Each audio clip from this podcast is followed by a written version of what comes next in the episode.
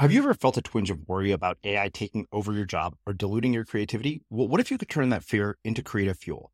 We've just published an amazing new ebook called The Four Keys to Success in an AI World. And this is more than just a guide, it's a deep exploration into the human skills that AI can't touch, the skills that are essential for standing out and thriving, no matter how much technology evolves. We're talking about real differentiators here like creativity, emotional intelligence, critical thinking, and much more. Inside, you'll find actionable insights and strategies to develop these skills, whether you're a creative person, a business person, or just simply someone who loves personal development. This isn't a story about tech taking over. It's a story of human creativity thriving alongside AI. Picture this AI as your creative co pilot, not just as a tool, but a collaborator that enhances your unique human skills. The Four Keys ebook will show you exactly how to do that and view AI in a new way that empowers you instead of overshadows you. Transform your creative potential today. Head over to unmistakablecreative.com slash four keys. Use the number four, K E Y S. That's unmistakablecreative.com slash four keys and download your free copy. What we saw was special treatment for a celebrity, a Hollywood A-lister. The difference, as you were mentioning, if you and I had punched someone at the Oscars, no one would know. If we charged the stage and we slapped Chris Rock, we would have been jumped by security. We would have been let out in handcuffs. We would have been arrested and that would have been the end of it. And Will Smith sat there and he continued to scream at Chris Rock. And then he ultimately went back up on the stage to accept an award. His, his punishment came and he was held to account for it, but it came much later. And he definitely got a, a different standard of treatment than any one of us would have gotten had we done that?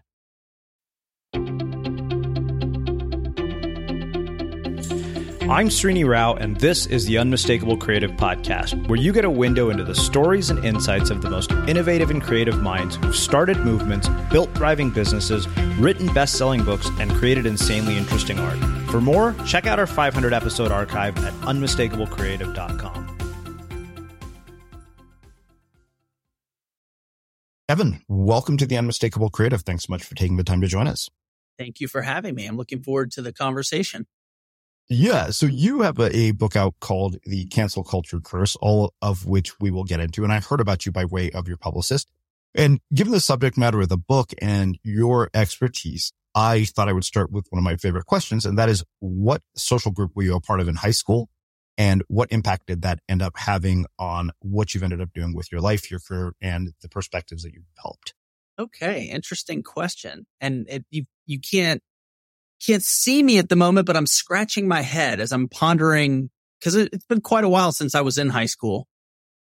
But you know, it's I, I was in a couple of different groups in high school. So first of all, I went to a, an academic oriented magnet school. And so kind of by default, everyone who went to that school was a little bit of a, a nerd.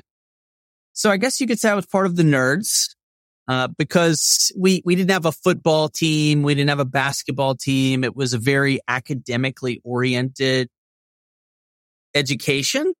That being said, I was also, in addition to being a nerd, I, I would count as one of the jocks too, because I was the captain of the soccer team. And soccer was the big sport in our high school, mostly because the woman who started the school was from Madrid, Spain, and she was a diehard Real Madrid soccer fan. And so while she didn't see value in having any of the traditional American sports, she believed that the beautiful game should be part of high school. And so the the short answer to your question is I was a nerd, but also an athlete. And I think both aspects have certainly played a role in leading me down my career path. I think I'll start with the athlete part.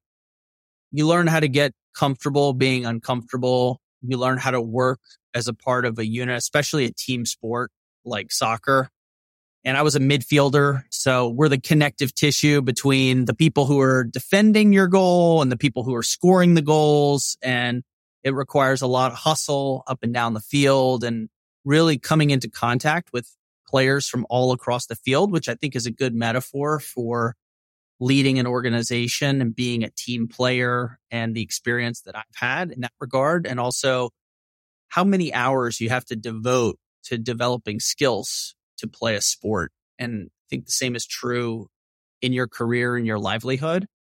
And so soccer was a great preparation for a career. And on the nerd front, look, learning, being excited by ideas, engaging in discussions with people. That was all part of my high school experience. And reading has always been a passion and exploration of new topics. And I think bringing intellectual curiosity to your day to day certainly makes a difference in your work life, or at least it has in mine. So yeah. that, that's what that, that, that's my answer. But no one has ever asked me that question before. uh, well, you know, one thing I wonder about is what the social dynamics of that kind of high school environment are like, uh, in contrast to, you know, sort of a typical high school environment. The other thing, uh, given the, the subject matter of your book, uh, chances are that you and I both predate the internet and you had mentioned the importance of, of discussion and, and all this.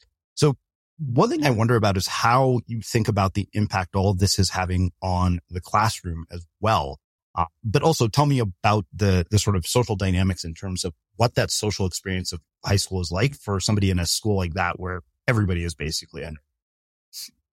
I think it helps because even though everyone is, has that one thing in common, the nerdiness factor, if you will, it was still a very diverse student body and loads of different interests and clubs and passions, races, religions, backgrounds, socioeconomic classes. And it, it was, it was, it's a throwback to a different time, really, because despite all of the differences, not to say that there was never any friction or any conflict, but when compared to a lot of the other high schools that were in our area, it was a completely different feel and a different environment. And I do believe it was much more accepting and there was a greater willingness on the part of the students to find their groups, but not to begrudge other groups who didn't share their mm-hmm. interests and yeah. you'd find the people who were super nerdy and on the math team and in the chess club interacting perfectly well with athletes or with the band or the long haired guy who was in the Pearl Jam cover band that played in the gym. It really was a, a melting pot. And I, I, you know, as I look back and reflect, it's been many, many years since I was in high school, but that was a unique environment in which to grow up and to spend those formative teen years. Yeah. Well, uh, so walk me through the trajectory of how you end up doing the work that you do, because like almost all of my podcast guests, I'm guessing a high school guidance counselor didn't say, you know what, Evan, your destiny is to write a book about cancel culture, which didn't even exist at that time. no, it didn't. And I, I didn't really know exactly what I was going to do in my career. I knew it would have something to do with communications and writing because that had always been a passion of mine. And actually, as I'm thinking back on, you know, I was invited to give a speech at, at our, our high school graduation. And I talked about in that speech, which was cool that I even got to speak at the graduation because the principal asked me and, and gave me this role. The other speakers were the the valedictorian and the salutatorian. My grades were very good, but they weren't the top of, of the pack. She just kind of slapped a label on and called me the honor graduate and gave me the chance to speak at graduation. And in that graduation speech, I talked about what the future would hold for each of us. And I held aloft a book and, and the hook to my, my talk was, I'm holding in my hands a book. It's the most important book.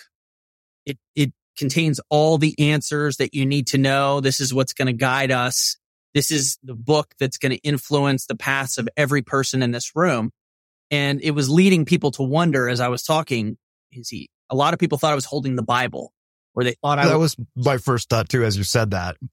They thought I was holding the Bible. You know, some of the, the, the alt kids thought I was holding the uh, Hitchhiker's Guide to the Universe.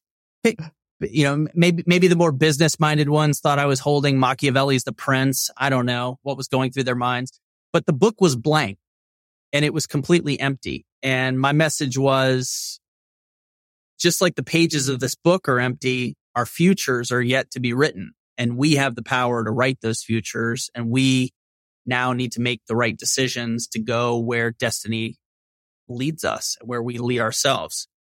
And in my case, what that meant was I left high school to go to college and I didn't really know exactly what I was going to study. I'd been thinking about perhaps being a lawyer. I just didn't know, maybe a journalist, but I went to a school, George Washington University in, in DC, in part because they had a good communications school. And I just figured if I major in communications, it's going to apply to every single aspect of life. And there's no hardly any jobs where learning how to communicate more effectively isn't an asset. And so I spent four years getting a communications degree. And where that led me was I had a number of internships in college and interned at a lot of different types of places in and around Washington. I, I worked at a speakers bureau. I worked for food kitchen. I worked for some nonprofit organizations. And ultimately I ended up in an advocacy organization, which then became my first job. And I was there almost seven and a half years and had just an amazing experience there being mentored by a, a remarkable woman who every year at, at my performance review, she would basically say, I'd like to keep you here for one more year. What do you want to learn about that you don't have background in? What, what's of interest to you? What do you think would be valuable to you? I want to give you that opportunity so that we can keep you here and it'll be a win-win. And that's just such a unique approach and it, it changed my life and I stayed. It worked. I stayed many, many years. And then ultimately I left because the organization got embroiled in a crisis and they brought in some outside crisis communications experts. And because I was the in-house communications guy overseeing a team and, and, and working with the various departments within the organization, I was working with these outside folks who kind of came in, they parachuted in and I saw what they were doing and I said, okay, this is what I want to do next. And so ultimately I left to go work at a firm that did high stakes and crisis communications, spent about a year and a half there and then went in house to work at a startup that had raised a bunch of money and was expanding nationally and internationally. Did the startup for a year and a half and then decided if these guys can start a business and I maybe I can apply all the lessons that I've learned so far. And even, even right when I moved into my second job where I was working at a high stakes and crisis PR agency at the time, I was thinking to myself, I love this kind of work. I just don't like the culture of this agency. And one day I'd like to do things complete opposite and I'd like to have my own firm. And that's ultimately what I decided to do. And that was about 12 years ago. And it was the the hardest, but also the best decision of my career. Say hello to a new era of mental health care. Cerebral is here to help you achieve your mental wellness goals with professional therapy and medication management support. 100% online. You'll experience the all new Cerebral Way, an innovative approach to mental wellness designed around you. You'll get a personalized treatment plan from a therapist, prescriber, or both in a safe and judgment free space. Your cerebral therapist or prescriber will outline a customized plan with clear milestones along the way so you can get to feeling your best. With Cerebral, you're not alone in your mental health journey. We're here to empower you to live a fulfilling life. So take that first step towards a brighter future and sign up today at cerebral.com slash podcast and use code ACasts to get 15% off your first month. Offer only valid on monthly plans. Other exclusions may apply. Offer ends July 31st, 2024. See site for details. Running a business is hard, but your email marketing doesn't have to be. With Aweber's easy to use email marketing platform, you can stay connected with your audience, write new content faster, sell more, and grow your business – all without having to become an expert in yet another business tool. Start today at aweber.com slash podcast. That's A-W-E-B-E-R dot com slash podcast. Aweber, simpler email marketing. Introducing Wondersuite from Bluehost.com. Website creation is hard, but now with Bluehost, you can answer a few simple questions about your business and get a unique WordPress website or store right away. From there, you can customize your design, colors, and content. And Bluehost automatically helps you get found in search engines like Google and Bing. From step-by-step guidance to suggested plugins, Bluehost makes WordPress wonderful for everyone. Go to bluehost.com/wondersuite. Hey Dave. Yeah, Randy. Since we founded Bombas, we've always said our socks, underwear, and t-shirts are super soft. Any new ideas? Maybe sublimely soft. Or disgustingly cozy. Wait, what? I got it. Bombas. Absurdly comfortable essentials for yourself and for those facing homelessness. Because one purchased equals one donated. Wow, did we just write an ad? Yes. Bombas. Big comfort for everyone. Go to bombas.com slash ACAST and use code ACAST for 20% off your first purchase. Millions of people have lost weight with personalized plans from Noom. Like Evan, who can't stand salads and still lost 50 pounds. Salads generally for most people are the easy button, right? For me, that wasn't an option. I never really was a salad guy. That's just not who I am. But Noom worked for me. Get your personalized plan today at Noom.com. Real Noom user compensated to provide their story. In four weeks, the typical Noom user can expect to lose one to two pounds per week. Individual results may vary. Let's talk about aging. It's inevitable, right? But what if I told you there's a new way to age led by Solgar Cellular Nutrition? They believe, and I do too, that you can transform the way you age cell by cell with the power of cellular nutrition. As we age, our cellular function declines. Your regular multivitamins and minerals might not be enough to combat these age related declines, and that's where Solgar Cellular Nutrition comes in. It's formulated with targeted cellular nutrients that work with your body's natural processes deep inside your cells to help you fight cellular decline and promote cell health across three benefit areas.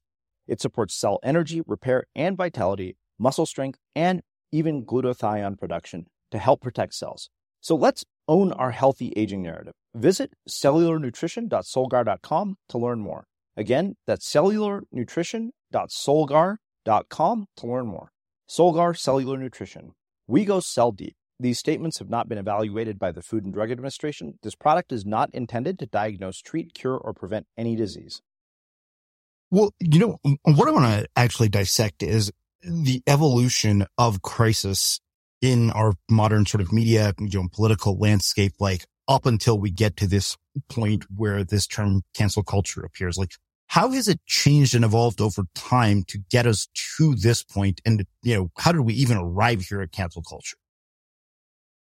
I think that there's certainly always been conflict and there have been crises, but they used to be fairly localized.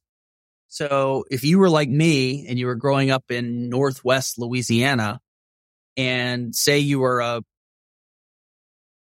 I don't know, pillar of the community and you got arrested for a, a DUI.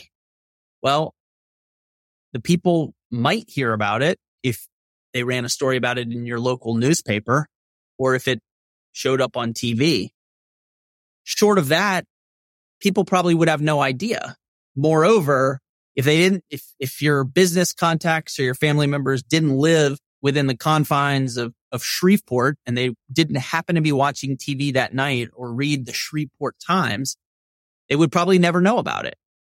And the internet obviously changed that. It connected all people everywhere 24 seven. And now there's nowhere to hide and people can hear about your greatest victories and your most devastating missteps thanks to the internet. And the internet never forgets. Whatever runs is, is for the most part there for eternity. And so if you get a DUI today in Shreveport, Louisiana, well, not only are the people in town going to know about it, but anybody who goes to employ you down the road could Google you and they could find your mugshot and they could find the arrest report. And maybe if you were unfortunate, when the cops pulled you over, some nosy neighbor videotaped the whole thing on their cell phone and they posted it. So now there's actually a viral video about you getting arrested for being drunk. So just in that anecdote alone, it's, it's, it's not true. It's, it's a fake made up story, but it shows the power of the internet and how different things are today versus mm-hmm. how they were several decades ago. And the internet yeah. is, is the main, the main sort of, uh, element there that changed the game. Yeah. Well, you know, I always think to myself, I'm like, are we going to be voting for a presidential candidate in the future where there are pictures of him on Facebook doing keg stands at a frat party? That seems entirely likely. It does seem likely. I mean, we may, we may be seeing a president of the United States in November who the whole world has seen his mugshot and has actually, we, we've seen outrageous, uh, moments caught on camera over decades. Yeah. It's entirely possible. And that's not meant to be a political attack one way or another. It's just the reality of the world in which we live. And the second part of your question, how did we get here? I think that that's a, a, a bigger, broader question. And I think it speaks to what we've seen in our society, which on the one hand, the internet has, has brought people together, which has a positive side to it, but it has also weaponized people and it's, it's created tribalism and it's, people are really mean oftentimes on the internet and that veil of anonymity can be very powerful and people will hide under it and then they'll attack others. So the yeah. internet also is a place where you can bring people down. Now, I think the loss of importance of mainstream press and the cross pollination between the media and social media is another reason that we are where we are right now. The two bounce off one another. And so you have places online where that have no editorial oversight.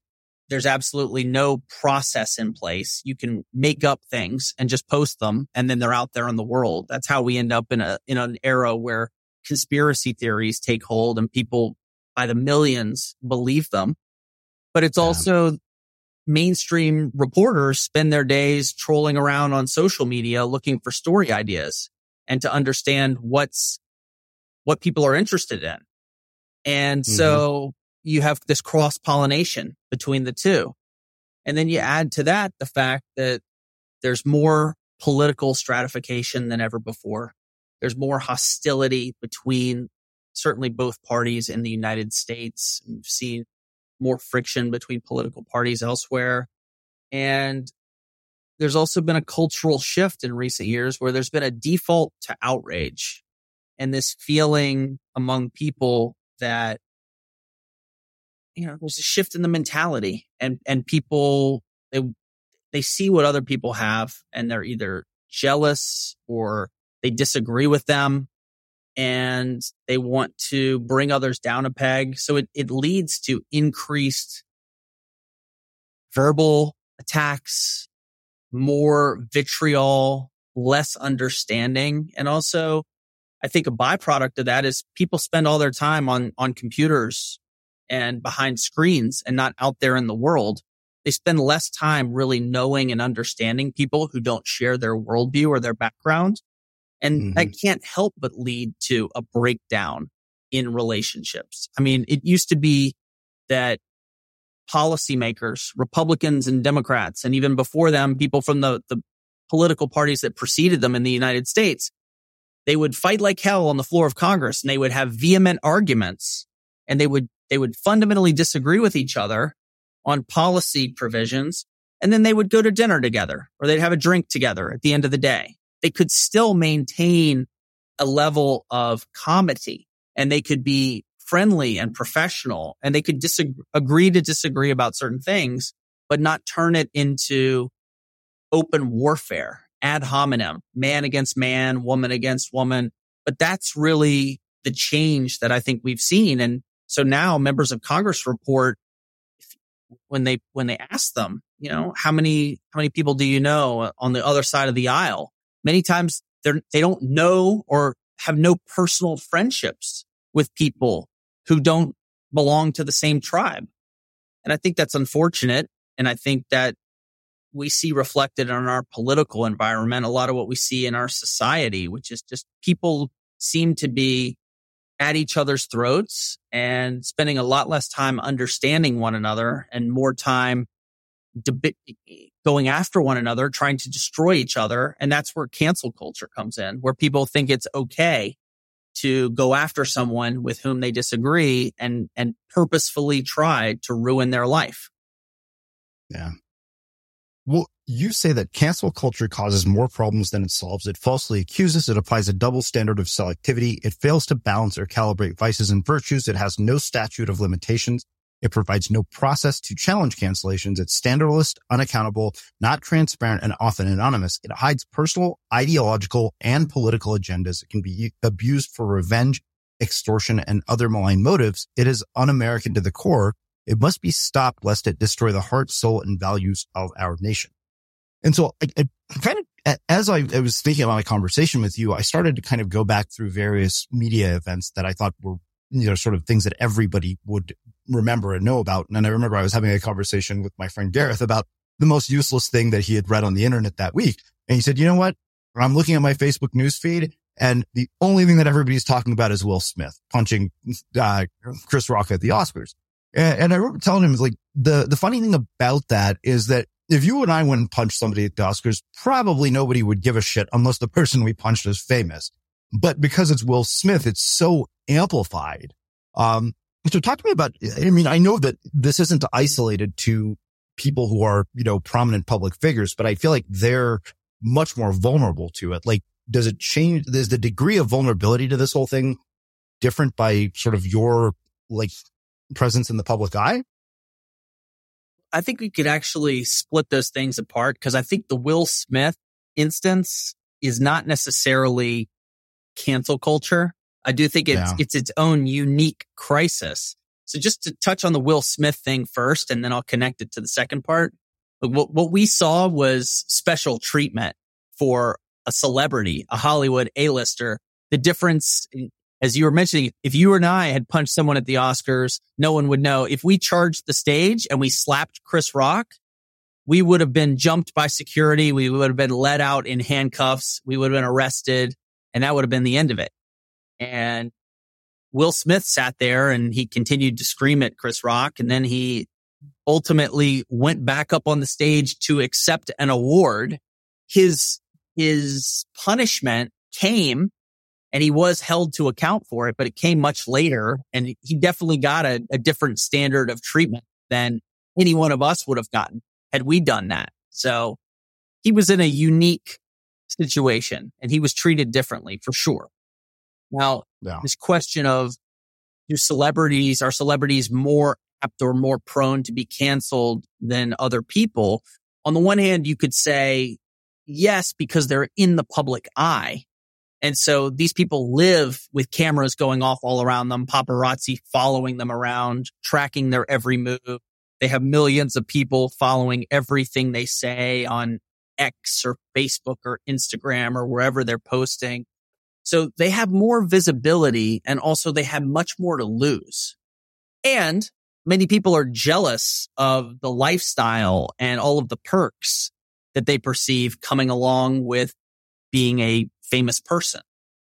Now, the flip side though, and this is something that comes as a surprise to a lot of people is the ones who are actually the most vulnerable to cancel culture and having a permanent impact being canceled are not celebrities but they're average everyday citizens who get embroiled in these things because they don't have the same resources that famous people have. They don't have a legion publicists and lawyers and agents and studios behind them and associations to which they belong and other famous, powerful friends who can defend them and be surrogates and speak about their character in the wake of a, of a controversy.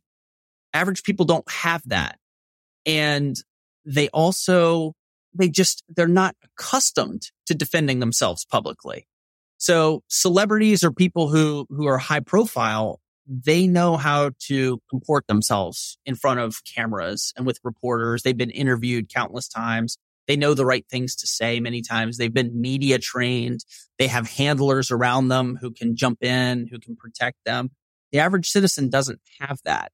And so if you're a, an everyday person and you get embroiled in one of these cancel culture attacks, you don't have people of national import necessarily who are going to come out of the woodwork to support you or to back you up. And you're, you're much more at risk of seeing a permanent end to your career than some of these celebrities. So I actually think in many ways it's more dangerous as a, as a, as a practice. Cancel culture is more dangerous to an everyday citizen, entrepreneur, business owner than it is to someone rich and famous. Yeah. Well, you know, so I, I had mentioned this to you before we hit record here. You know, I'm nowhere as near as famous as any of the people, you know, we just alluded to, like Will Smith, but there are certain things I began to realize as I was more and more in the public eye that suddenly I was like, oh, everything I do is a reflection on every single person that is associated with me in any way, whether that be my speaking agents, my literary agents, my, um, you know, publisher. I was like, okay, if I act like a jackass in the public eye, it reflects on them. And uh, I, am just really curious to hear your take on this as it relates to the concept of cancel culture. So I mentioned to you that I was on a reality TV dating show, and I remember I sent the media release to my cousin, uh, who was a media attorney, and I, I said, "Hey," he said, "Look, dude," he's like, "Doesn't matter what this release says. Anybody can make you look like a jackass in the editing." And he said, "Your job is to make sure that you don't give them any ammo to do that with." And I was really mindful of that, which I, I, when I watched, you know, the entire series and I saw, I was like, wow, nobody ever told any of these people about the implications of this. And that thing ended up being seen by like millions of people.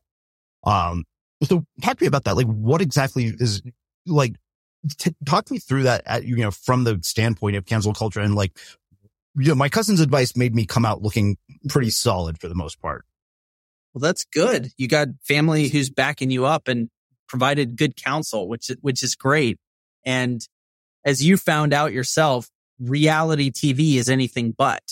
It's not, you know, it's, it's made to look like, oh, these are just things that happened, but they, they got to entertain and they need storylines. And just like any Hollywood script writer, you got to have conflict and you got to have a hero and you got to have a villain. And so that's what some people sign up for those shows. Many people, they haven't actually, they're not as lucky as you. They don't have a smart cousin who warns them. They just go on thinking, this is great. I'm going to get famous and I get to show the world who I am. And then the person who is portrayed on screen is someone very, very different, either than who they are or who they ultimately would want themselves to be seen as. And I, I think that advice, sadly, in this world that your cousin gave to you is, is pretty solid advice for everyday people who are just out there going about their day to day lives. We really have to be careful and we have to be cognizant that within the purse or the pocket of everyone around us, there's a cell phone with a camera and everybody is a reporter and anything we say or do could be captured and it could be amplified thanks to the power of the internet. So you, you have to be really cautious about the things that you do and how you handle yourself. I, you know, I was having dinner just last night with a friend of mine and he had a good friend who she had an awful day. She'd been to her brother's funeral and was having a really tough time in life.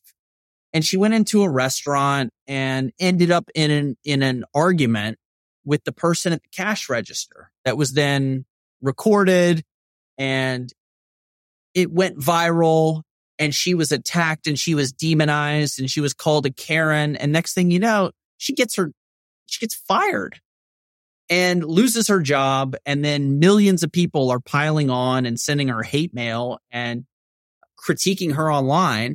No one knew the context. No one knew what happened.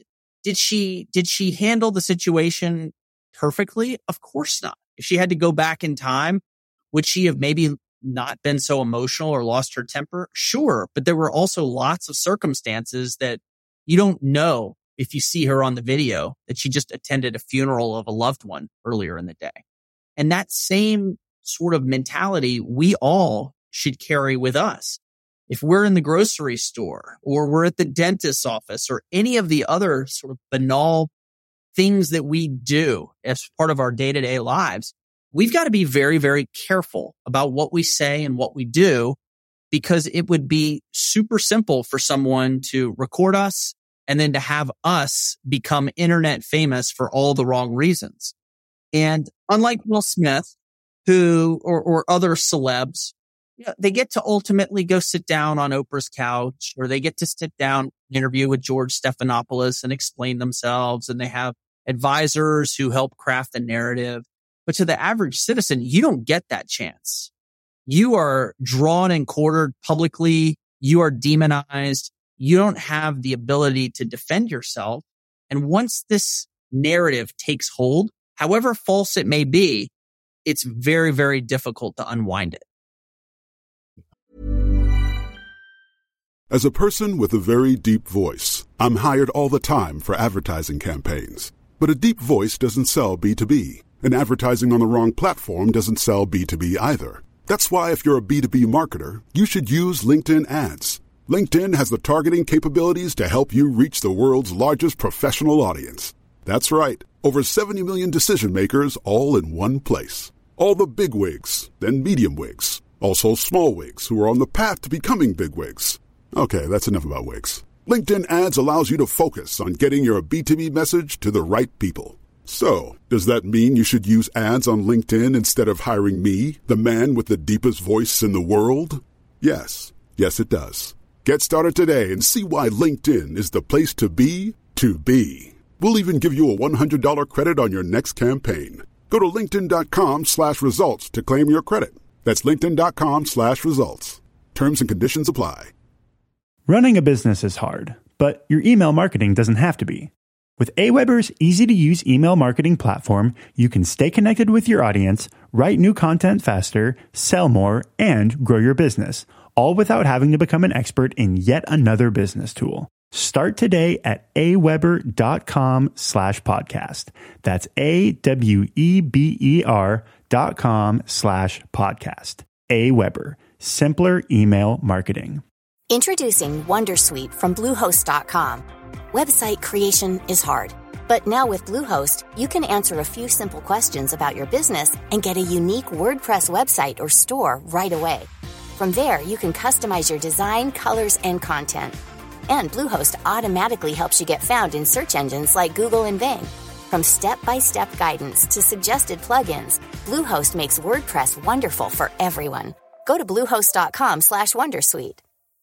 Hey, Dave. Yeah, Randy. Since we founded Bombas, we've always said our socks, underwear, and t-shirts are super soft. Any new ideas? Maybe sublimely soft. Or disgustingly cozy. Wait, what? I got it. Bombas. Absurdly comfortable essentials for yourself and for those facing homelessness. Because one purchased equals one donated. Wow, did we just write an ad? Yes. Bombas. Big comfort for everyone. Go to bombas.com slash ACAST and use code ACAST for 20% off your first purchase. Millions of people have lost weight with personalized plans from Noom, like Evan, who can't stand salads and still lost 50 pounds. Salads, generally, for most people, are the easy button, right? For me, that wasn't an option. I never really was a salad guy. That's just not who I am. But Noom worked for me. Get your personalized plan today at Noom.com. Real Noom user compensated to provide their story. In four weeks, the typical Noom user can expect to lose one to two pounds per week. Individual results may vary. Let's talk about aging. It's inevitable, right? But what if I told you there's a new way to age led by Solgar Cellular Nutrition? They believe, and I do too, that you can transform the way you age cell by cell with the power of cellular nutrition. As we age, our cellular function declines. Your regular multivitamins and minerals might not be enough to combat these age related declines, and that's where Solgar Cellular Nutrition comes in. It's formulated with targeted cellular nutrients that work with your body's natural processes deep inside your cells to help you fight cellular decline and promote cell health across three benefit areas.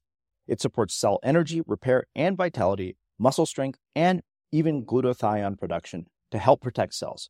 So let's own our healthy aging narrative. Visit cellularnutrition.solgar.com to learn more. Again, that's cellularnutrition.solgar.com to learn more. Solgar Cellular Nutrition. We go cell deep. These statements have not been evaluated by the Food and Drug Administration. This product is not intended to diagnose, treat, cure, or prevent any disease. Oh, well, trust me, I know I've had situations where we had lawyers involved in issues and they're like, you know, their or, lawyer's directive is always complete silence. So you can't, you literally can't say anything while you're getting torn to shreds because if you do, the risk is even higher that you end up looking like a dumbass. Um, but why don't you explain this CANDEM acronym to our listeners to give them kind of the definition and structure of cancel culture? Um, and then we'll, we'll talk about it in the context of sort of, you know, different social movements after that. Sure. Uh, the condemn framework is something that I developed based on research of all of these instances of cancel culture. And part of it was, was due to academic research that I did and reading all that I could get my hands on in terms of other contemporary authors who were writing about the subject.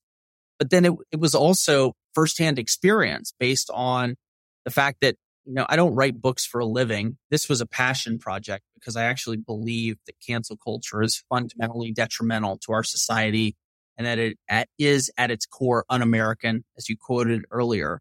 And I wrote this book because I wanted people to know how deadly and dangerous this practice is. And I wanted to do my part in trying to combat it. But I saw what it was doing to my clients' lives because I work in public relations and communications and we do a lot of high stakes and crisis PR. And I was finding clients, some of them had made mistakes and then they weren't able to recover from them because they were being canceled and they never got the chance to redeem themselves. And in other instances, there were circumstances of mistaken identity or just complete fabrications that were leaving people with no options, that were forcing them literally to be on the phone with me, telling me that they saw no way out and they were contemplating suicide as the only option. And so the condemn framework is something that I developed, which was based on things that I saw again and again.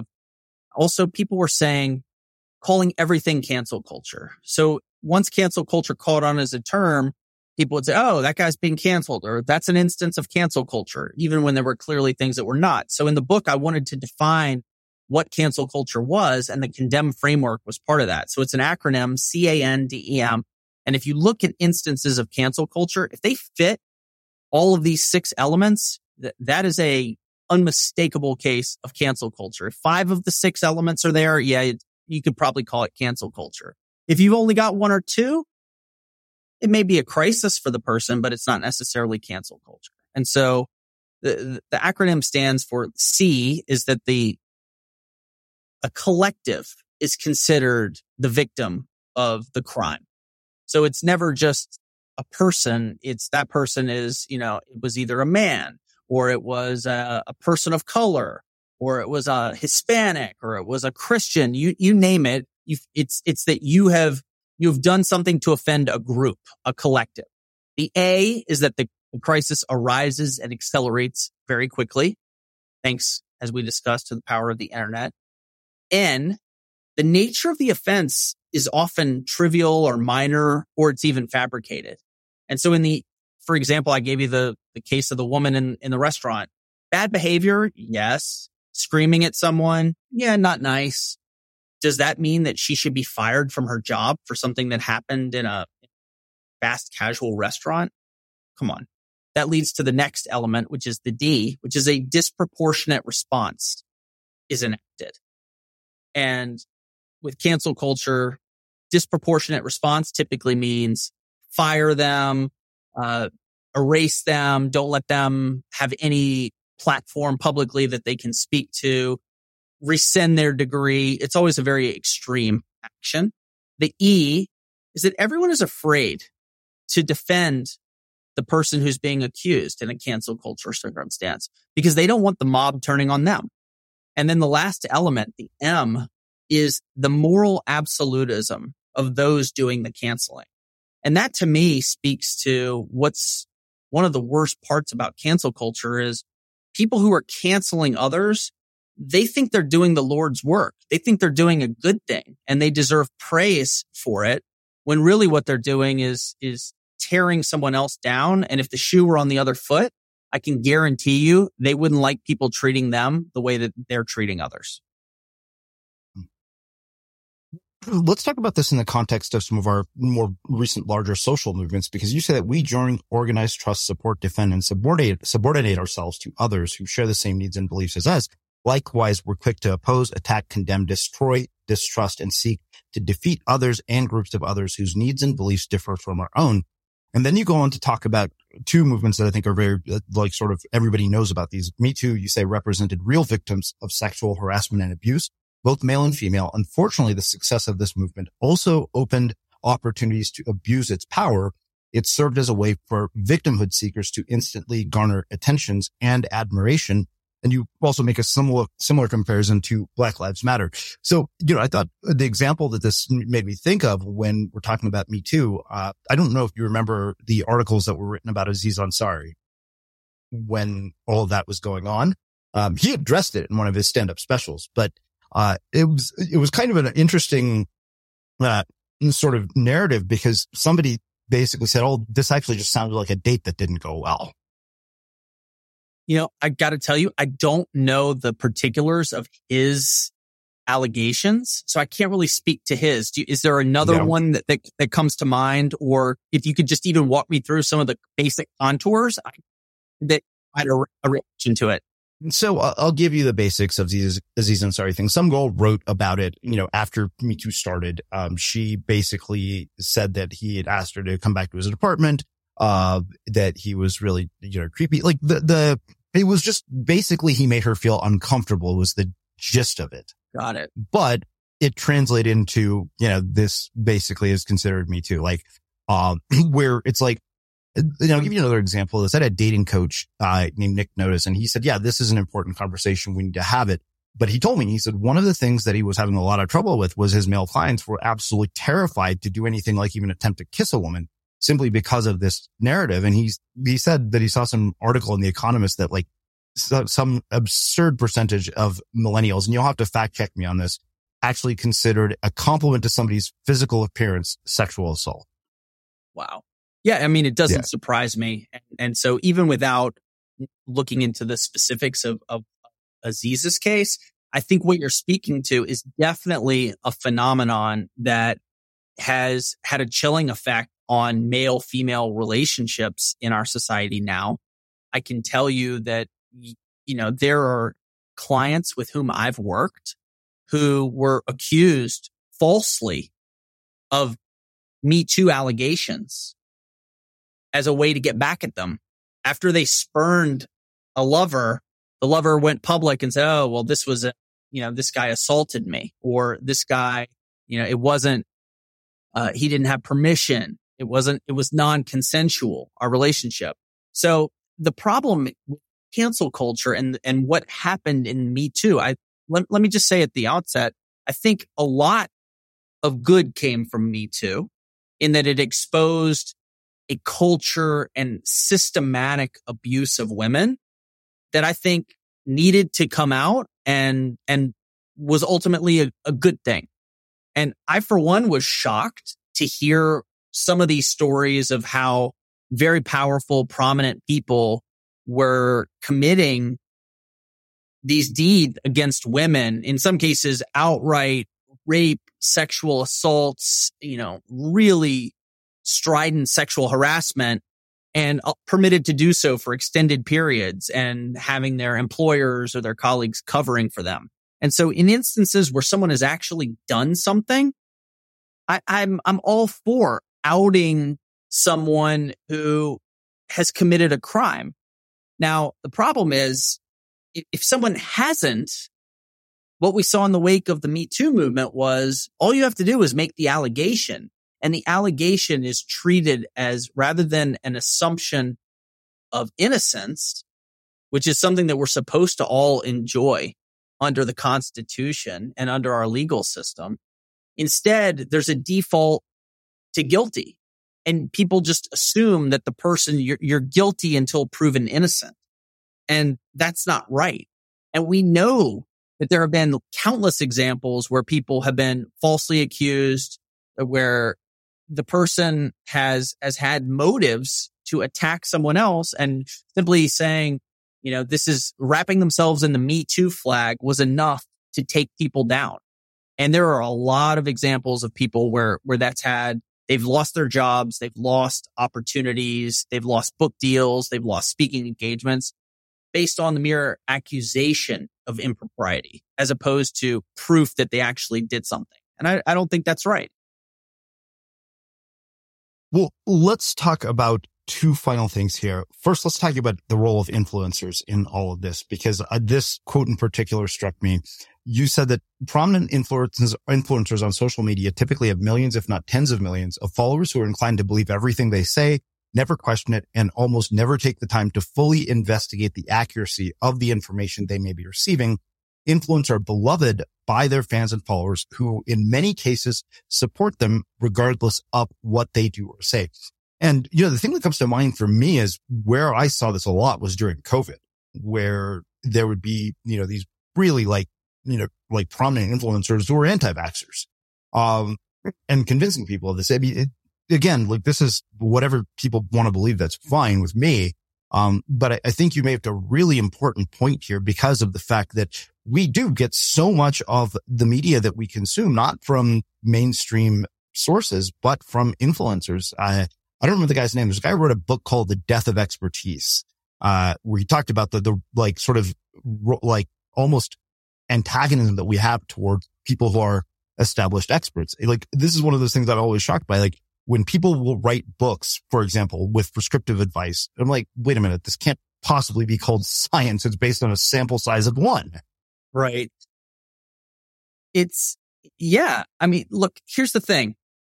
Un- unless you're a complete narcissist, I think most of us could admit that we don't know everything.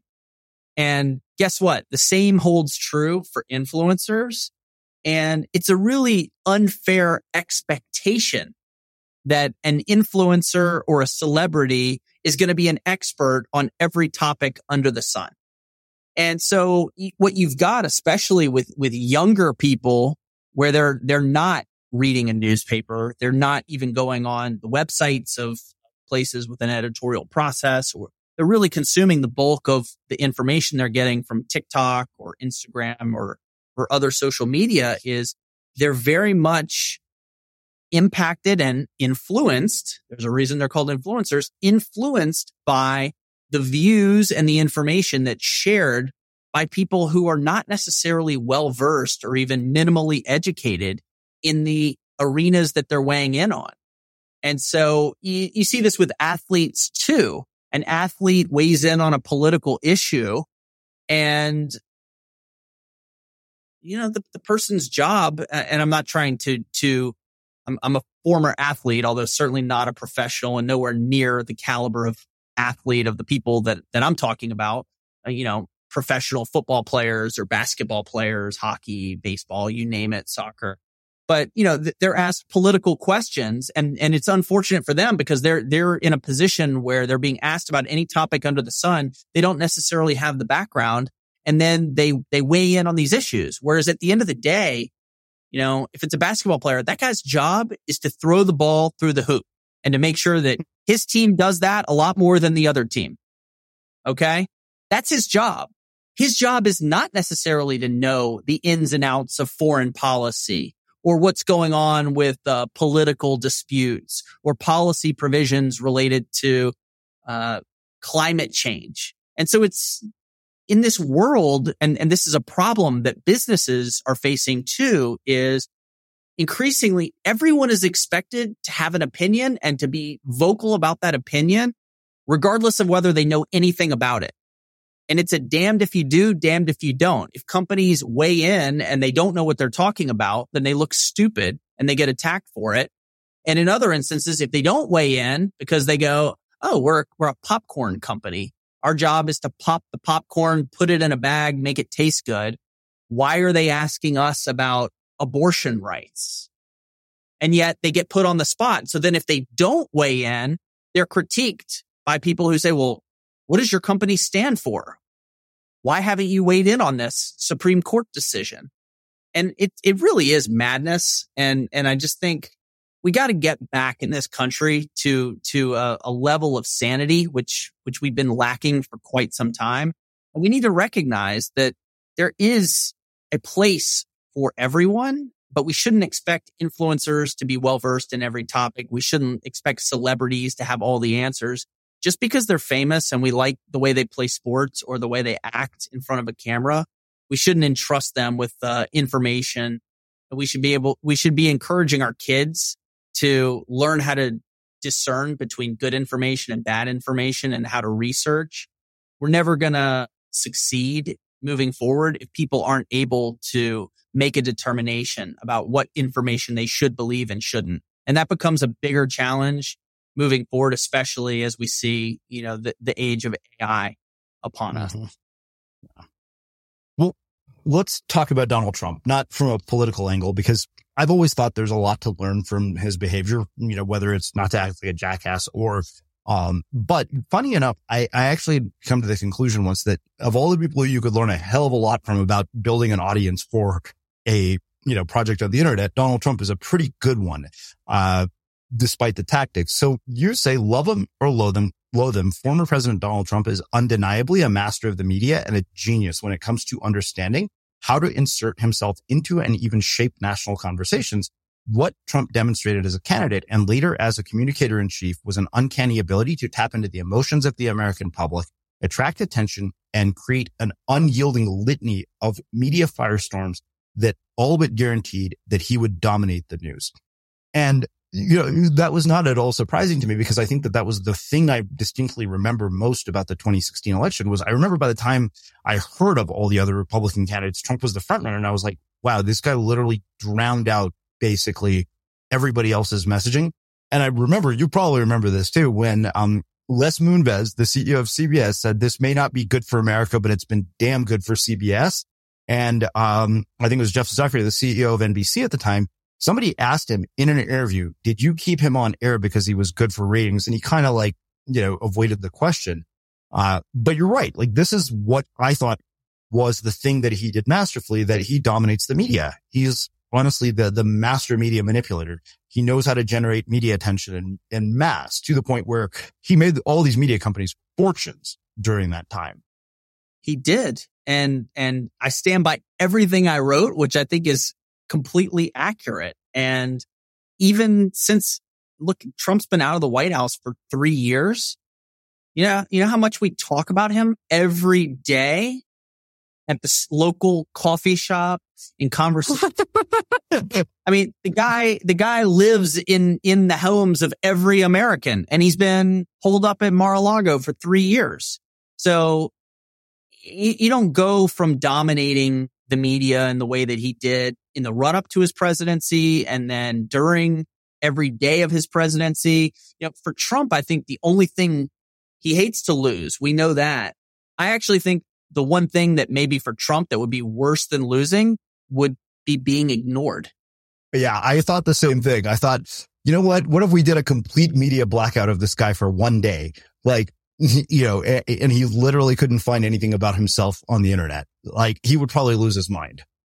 Unquestionably. And I actually think that you know, there were a lot of media outlets that, that clearly loathed Trump and they didn't, you know, they did cover him because the, those who love him want to look at coverage of Trump. Those who hate his guts, they can't help but look at coverage of Trump. yeah, no, I'll tell you, I never watched the news until the Trump presidency. And I remember every night I'm like, this is such a train wreck that it's entertaining to me. Yeah. And, and I think he thought it was really entertaining too. And for him, I do believe that the, the presidency was like the ultimate bully pulpit and the ultimate spotlight because the president is able to command world attention unlike anybody else. And so yeah. I think that's part of why it was I don't think Trump was, was, is, has missed the White House because he misses the job. He didn't seem to have a whole lot of, of, of interest in the day to day. And, and this is not just my opinion. I mean, he spoke about it too. He wasn't really interested in the day to day block and tackle of, of governance, but he sure loved the, uh, sideshow he loved mm-hmm. it and he loved being at the center of it. And so I think that's probably what he misses the most and why he's so eager to get back out there. But, you know, yeah. the, the other candidates, it was so clear that his ability to manipulate the media is what carried him all the way into the White House because in the early days, the other Republican candidates, they were, they would laugh it off and they were like, Oh, you know, as soon as this Trump thing you know, he, he sucks up all the oxygen in the room. And then as, as soon as we get this little Trump publicity stunt out of the way, then we can get back to us talking about what we want to talk about. And then they never got there because he just, he, he drank up every molecule of oxygen and they were, they were, they were powerless. Yeah. Well, so what does all this mean? I mean, you kind of alluded to the fact that the everyday person is far more vulnerable to this than, you know, public figures, but what are the implications of all this for our future? And, you know, what do you want people who are listening to this to know, to think about, to, you know, in terms of how it should reflect in their actions? Well, first of all, if you're listening to this today, I, I hope that you'll keep in mind that these people that you see sometimes who go viral on TV or on the internet, sometimes they do behave badly. In other cases, you don't actually have the full story. And, and I think every single one of us is fallible and we all make mistakes. And so I think we, I think we all would do well to abide by the idea of treating others how we would ourselves want to be treated. And this idea that we have to give people the freedom to make mistakes and not make those mistakes permanent because every single one of us makes mistakes. And I would encourage you you know, on the one hand, not, not to become what I describe as a cancel vulture, which is a person who employs cancel culture to attack other people. They pick them apart. They enjoy the feasting on the remains of their reputation. Then they fly off to find their next victim. Don't be a cancel vulture. And at the same time, try to do what you can to protect yourself. So be smart, be measured about what you do in public. And should you find yourself fighting for your reputation. And at the center of a cancel culture crisis, the core thing you have to keep in mind is you must refuse to be canceled. You have to be willing to advocate for yourself, to push back, to get your narrative out there, to get the facts out there. Because if you listen to your lawyers or you just are too afraid to put your head up, it's all going to be over by the time you get in the fight. And the last thing I would say is I do think this is a conversation that's worth having with our kids because just like we don't want our kids to be bullied, we don't want our kids to be bullies either. And part of that is, is teaching them that you have to give people sometimes the benefit of the doubt that you cannot believe everything that you hear, read or see. And also I, I think it's really, really important that we as, as parents invest in talking to our kids about the difference between credible information versus just hyperbole online. And we have to give them the tools to discern between what they should believe and shouldn't.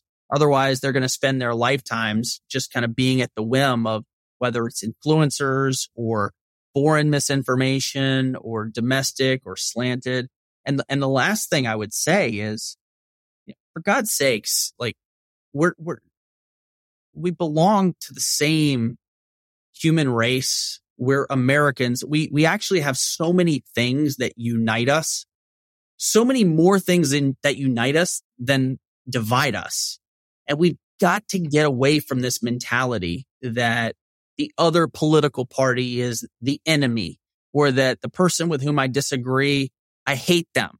I want to tear them down and, and be a little bit more loving, be a little bit more understanding accept that not everyone should or will think the same way. And let's just try to get ourselves back onto track of, of treating one, one another with a little bit more understanding and mutual respect, which I think in the end is, is what's going to be- benefit all of us the most.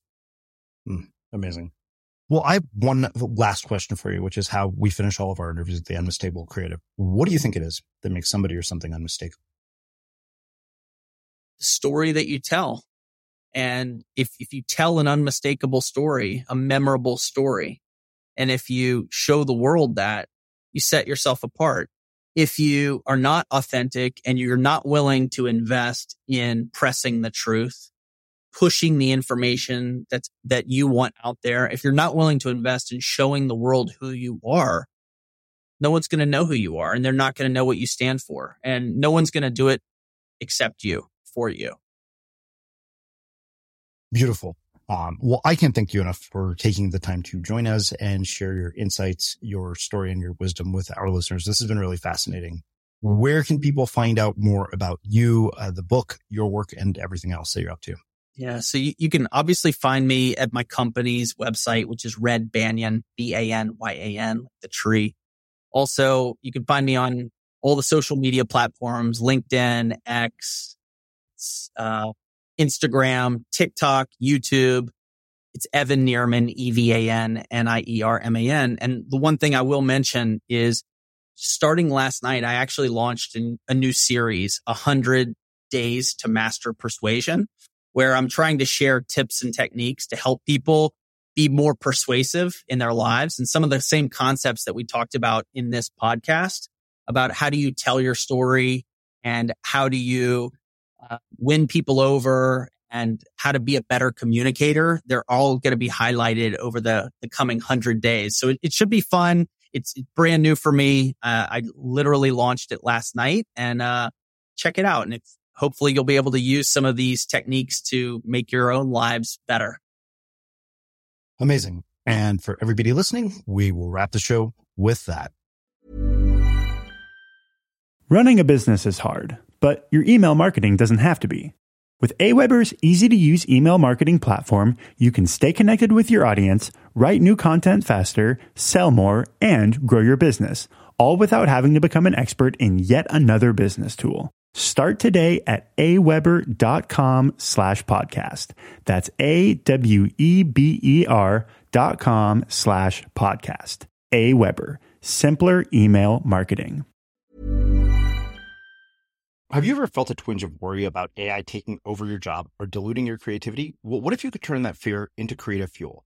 We've just published an amazing new ebook called The Four Keys to Success in an AI World. And this is more than just a guide. It's a deep exploration into the human skills that AI can't touch, the skills that are essential for standing out and thriving, no matter how much technology evolves.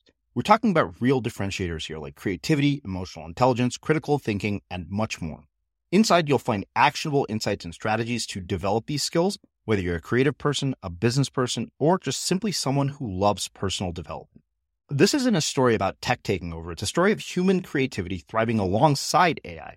Picture this AI as your creative co pilot, not just as a tool, but a collaborator that enhances your unique human skills.